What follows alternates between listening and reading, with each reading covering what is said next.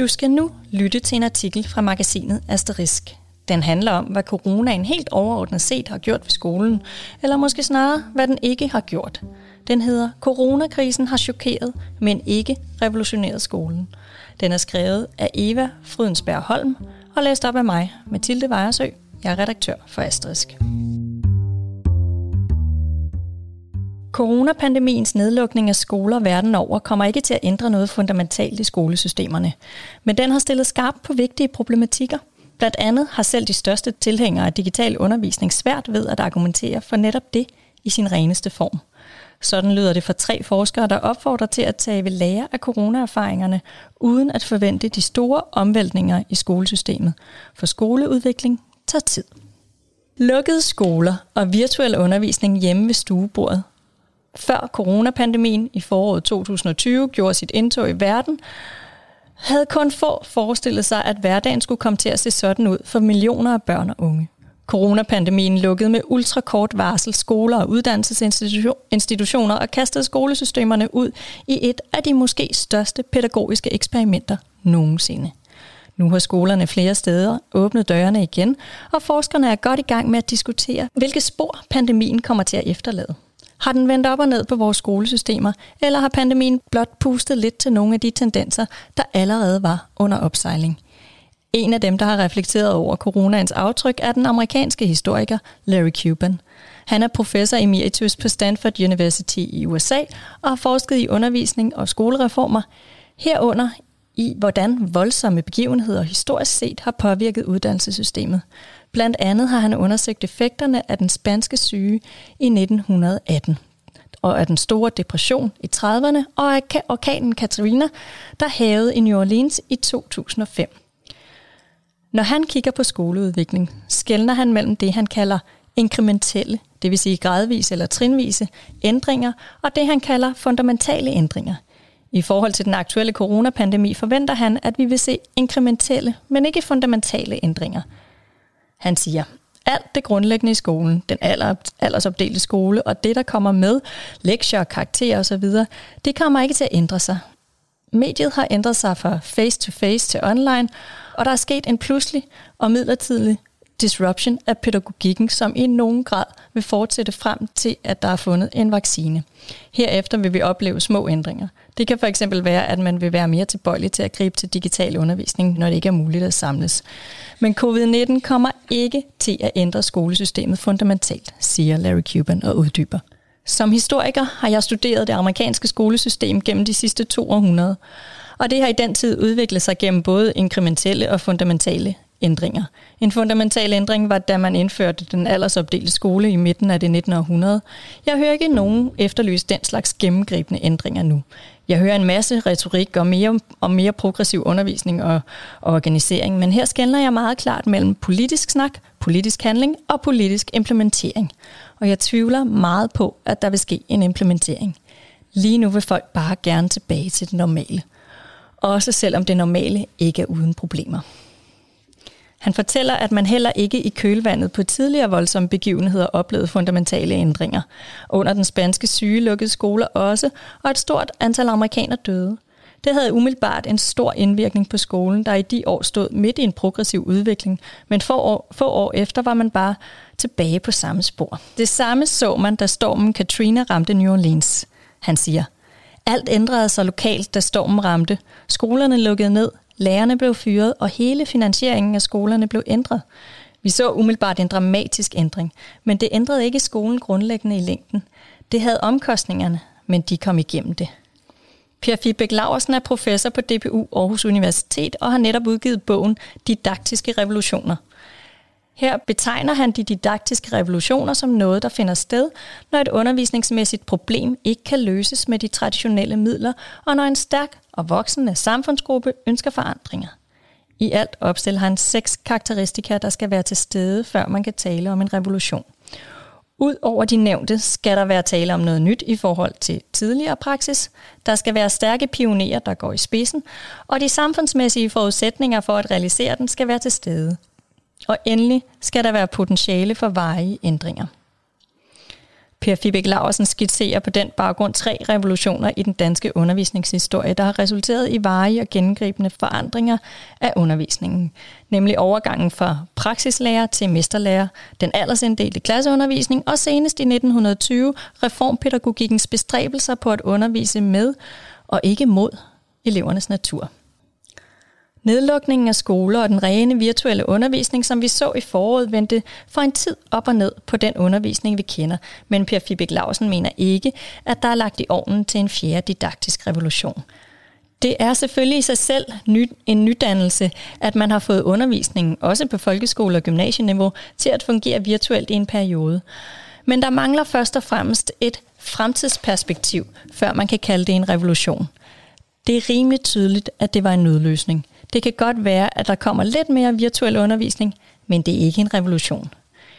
I det hele taget spår Per Fibæk Laversen ikke nogen ny didaktisk revolution lige om hjørnet. Han vurderer, at modstanden mod det, han kalder den tekniske didaktik, det vil sige den øgede anvendelse af test og målinger og IT, som vi har set siden midten af 90'erne, vil tage til. Og her kan coronanedlukningen komme til at spille en rolle. Den danske skole er ved at nå en grænse for præstationspres, bedømmelse og evalueringer. Hele den meritokratiske skolereform, hvor vi skal have så mange som muligt til at præstere godt i boglige og akademiske uddannelser, det skævvrider vores uddannelsessystem i forhold til, hvad der er samfundets behov. Og det lægger et psykisk pres på børn og unge, siger han, og forklarer, hvordan coronapandemien her kan få betydning. Den virtuelle hjemmeundervisning har fået mange til at besinde sig på kvaliteterne i den fysiske undervisning og det dialogiske i undervisningen. Vi har lige frem set gymnasieelever demonstrere for at komme i skole igen. På den måde har coronaen sat et fornyet fokus på værdier som fællesskab, nærvær, spontanitet og improvisation. Alt det, der ikke er til stede i den virtuelle undervisning. Det kan måske bidrage til en udvikling af et alternativ til den tekniske didaktik. Det kan være svært at få øje på lige nu, men sådan har det også været ved tidligere revolutioner. Man skal blive opmærksom på et problem, før man kan se en løsning på det. Og det kan være længe undervejs. Også i USA peger flere ifølge Larry Cuban på, at coronaen har skabt en mulighed for at slippe af med de standardiserede test og målinger. Selv er han skeptisk. Han siger, USA har været med i denne reformbevægelse, der handler om høje akademiske standarder og test- og resultatmålinger i 40 år. Det kommer ikke til at forsvinde i kølvandet på pandemien. Men allerede inden coronapandemien så vi et stigende fokus på social og emotionel læring, og flere skoler har det som en del af deres curriculum. Det vil blomstre, men ikke udrydde den anden del, siger han. Han tror desuden, at der i kølvandet på pandemien vil opstå en større værdsættelse af lærerens arbejde og den socialisering, der finder sted i skolen. Skolen samler ikke bare børn for at give dem faglig læring, men også for at socialisere dem ind i samfundsværdier, for at lære dem normer, for at lære dem at samarbejde osv. Det er funktioner, der normalt er skjult for det offentlige blik, men som jeg tror, mange fik øjnene op for, da vi pludselig havde en hel nation af hjemmeskolede børn, siger Larry Cuban. Mens Fibæk og Cuban således ikke ser revolutioner og fundamentale ændringer i den nære fremtid, peger medieforsker på Aarhus Universitet Jesper Tække på, at coronaen har tilført uddannelsessystemer et chok. Ifølge ham har pandemien skabt et maskefald og afsløret, hvor ringe det står til med lærernes IT-didaktiske kompetencer. Coronaen har vist svagheder rundt omkring i vores samfund, og i undervisningsverdenen har den sat fingeren på et ømt punkt og afsløret, at det står endda meget dårligt til med lærernes digitale kompetencer. Det gælder hele vejen gennem skole- og uddannelsessystemet. Men hvad står det til i folkeskolen, hvor en stor del af eleverne bare fik lektier for under nedlukningen. Selv programmer som Zoom og Teams oversteg, hvad lærerne kunne overskue. Corona løftede sløret for, at det på trods af 15 års bestræbelser ikke er lykkedes at få lærerne til at tage de digitale medier til sig, eller at det i hvert fald kun er lykkedes meget få steder, siger Jesper Tække og fremhæver, at det ikke er lærernes individuelle ansvar, men at man fra politisk hold har forsømt at investere i kompetenceudvikling af lærerne. Reaktionerne på maskefældet deler sig ifølge medieforskeren i to lejre. Der er en række skoleledere, forskere og progressive lærere, der er enige om, at øh, nu går den ikke længere, og at man må investere i at løfte lærernes kompetencer. Men samtidig har coronaen givet modstanderne af den digitale undervisning vind i sejlene, fordi det er blevet tydeligt, at IT-undervisning i ren form ikke virker. Og Jesper Tække siger, Det har vi forskere sagt i 30 år. Men coronaen har gjort det tydeligt for enhver, at vejen frem ikke er at bytte menneskelig kontakt ud med digitale medier. Det er der så nogen, der griber som en undskyldning, undskyldning for ikke at gøre noget. Men det er jo ikke et lødigt argument mod at udvikle undervisning til også at inkludere digitale medier. Jeg forstår godt, at nogle lærere kan være usikre, men så må de have hjælp, fastslår han. Modsat Larry Cuban og Per Fibæk Laversen holder Jesper Tække ikke igen med at tale om en aktuel revolution. Han ser nemlig, at vi står midt i en digital revolution, der vil ændre vores samfund grundlæggende, og at vores skole- og uddannelsessystem er nødt til at følge med. Vi ser allerede ændringerne politisk, økonomisk og nogle steder også didaktisk, selvom det går langsomt, pointerer han.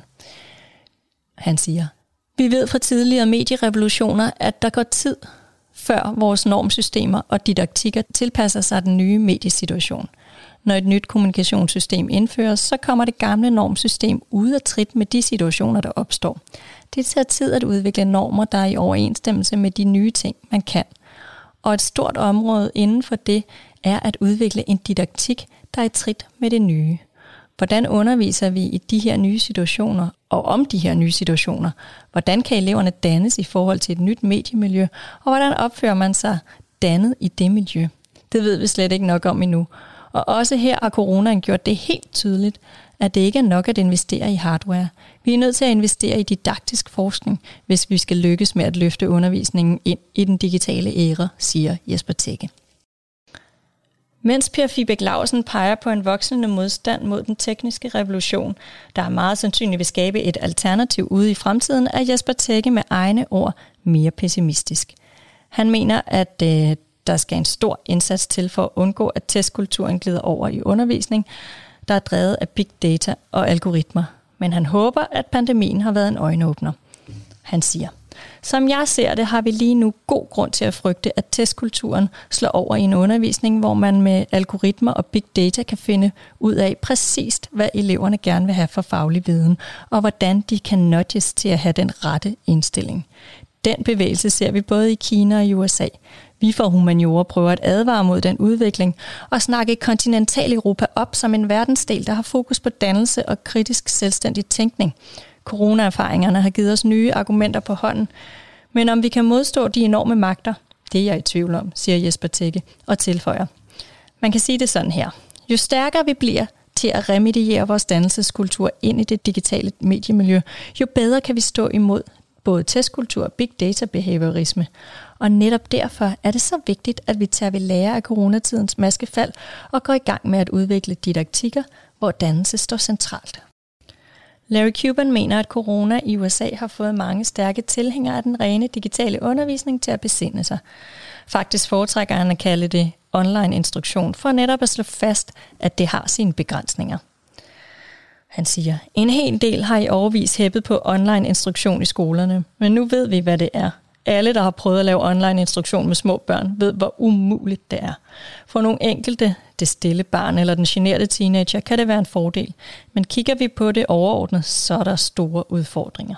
Hvis online instruktion overhovedet gør noget, så er det at lægge op til en bestemt form for læring med fokus på lærercentrerede instruktioner. Lærerne taler til børnene, giver dem opgaver for, som de så bedømmer. Det er meget svært at lave progressiv pædagogik online. Det tror jeg er gået op for mange under pandemien, og derfor tror jeg heller ikke, at vi vil se mere online instruktion i fremtiden, medmindre det er af praktiske årsager, siger Larry Cuban. Coronaen har med sin nedlukning og rene digitale undervisning stillet skarp på en række allerede eksisterende problemstillinger i skolesystemet – Udover de nævnte fremhæver Per Fibæk Laversen, at pandemien også har tydeliggjort de vanskeligheder, børn fra socialt udsatte hjem har i skolen. Det ser nemlig ud til, at særligt elever fra disse hjem har svært ved fjernundervisning, og det understreger ifølge Per Fibæk Laversen, hvor vigtig skolens fællesskab og nærvær er, særligt for denne gruppe. Han opfordrer til at kigge på og lære af det, coronaen har vist os, men han advarer mod at skabe krisestemning. Når man får øje på problematikker i skolen, er det en tendens til at piske en stemning op om, at det står virkelig skidt til i folkeskolen.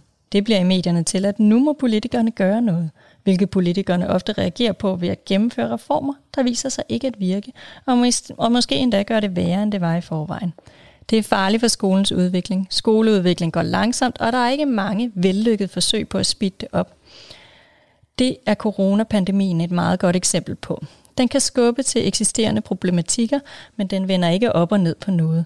Man kan godt speede en lovgivning op, men man vil stadig se, at processen med at forandre praksis går langsomt, siger Per Fibæk Laversen.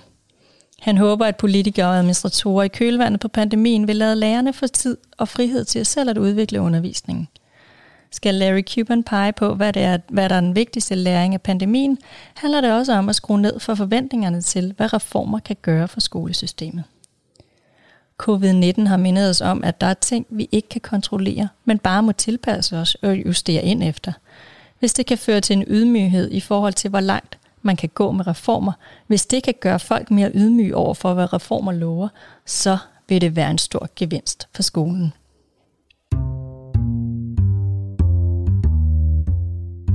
Der er en faktaboks om didaktiske revolutioner.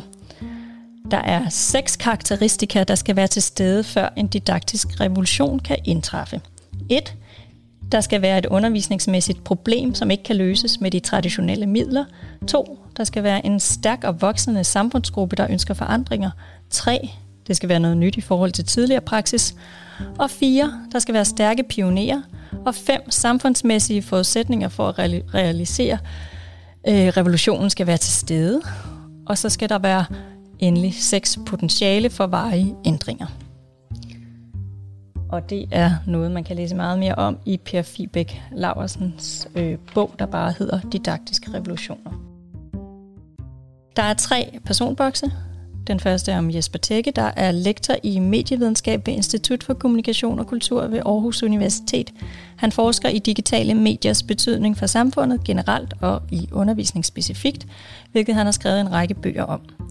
Så er der Per Fibik Laversen, der er professor ved DBU Aarhus Universitet. Han forsker i folkeskolen, i didaktik og i lærerprofessionen og har skrevet en række bøger om de emner.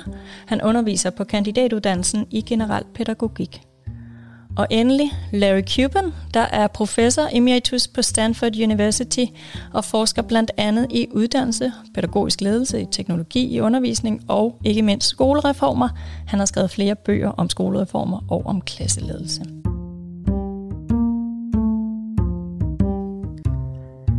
Her slutter artiklen. Jeg håber, du er blevet klogere. Tak, fordi du lyttede med.